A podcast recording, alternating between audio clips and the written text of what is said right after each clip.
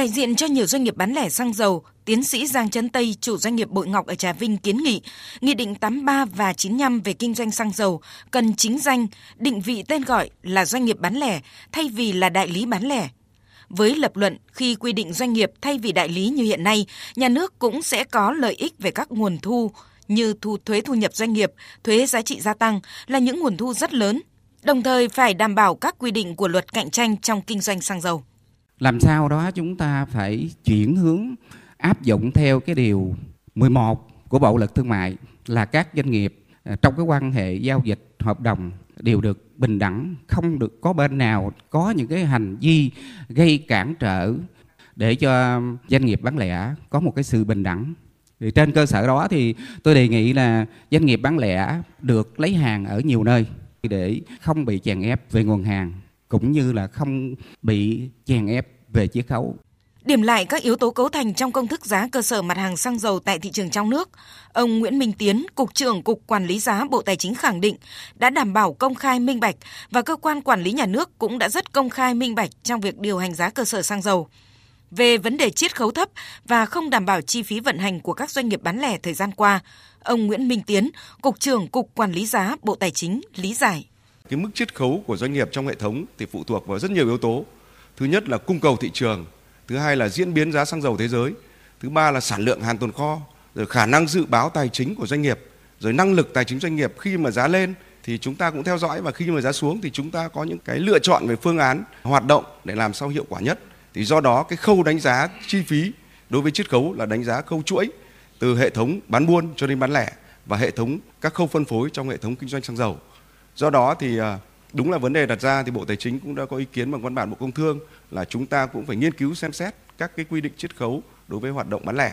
tiếp thu ý kiến đóng góp của các doanh nghiệp chuyên gia Ông Trần Duy Đông, vụ trưởng vụ thị trường trong nước Bộ Công Thương cho rằng cần nhìn nhận một cách thấu đáo khi góp ý vào văn bản pháp lý quan trọng như nghị định về kinh doanh xăng dầu, bởi có ảnh hưởng lớn tới nền kinh tế, doanh nghiệp và mỗi người tiêu dùng.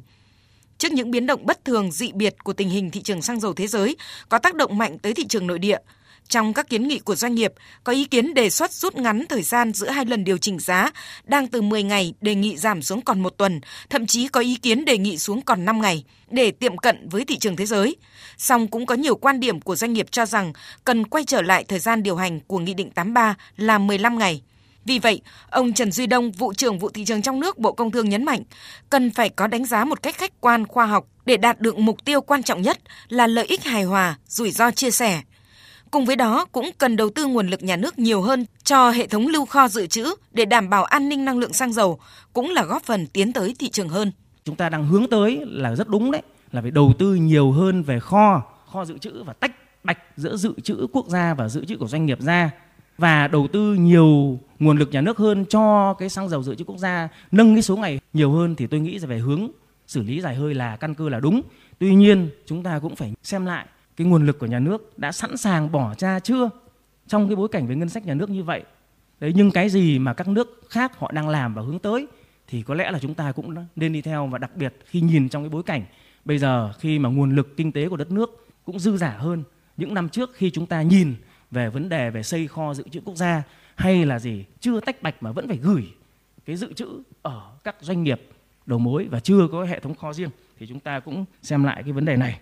Theo chuyên gia kinh tế tiến sĩ Vũ Đình Ánh, với rất nhiều bất cập, sự đổ lỗi lẫn nhau trong hệ thống phân phối, từ các khâu đầu mối, phân phối và bán lẻ, sự đổ lỗi trong quản lý điều hành giá mặt hàng xăng dầu thời gian qua, cần sớm quy về một mối trong công tác quản lý giá mặt hàng này.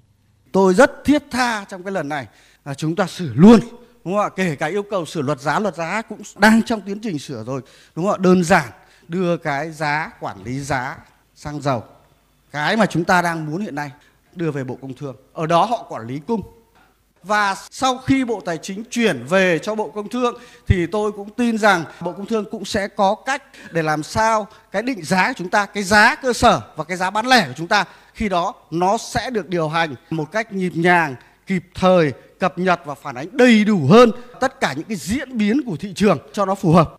Từ đánh giá của cả cơ quan quản lý nhà nước, doanh nghiệp và chuyên gia, những bất cập trên thị trường xăng dầu chủ yếu diễn ra trong năm 2022 là năm có diễn biến phức tạp về giá xăng dầu do các biến động về tình hình kinh tế, địa chính trị trên thế giới, cuộc xung đột Nga-Ukraine khiến giá xăng dầu tăng cao, đã ảnh hưởng lớn đến thị trường xăng dầu trong nước, trong đó có những khó khăn trong cung ứng nguồn cung xăng dầu. Điều này đã đặt ra vấn đề cần phải giả soát các quy định liên quan đến Nghị định 95 và Nghị định 83 về kinh doanh xăng dầu nhằm khắc phục được những hạn chế bất cập trong quá trình điều hành tại thị trường trong nước thời gian qua.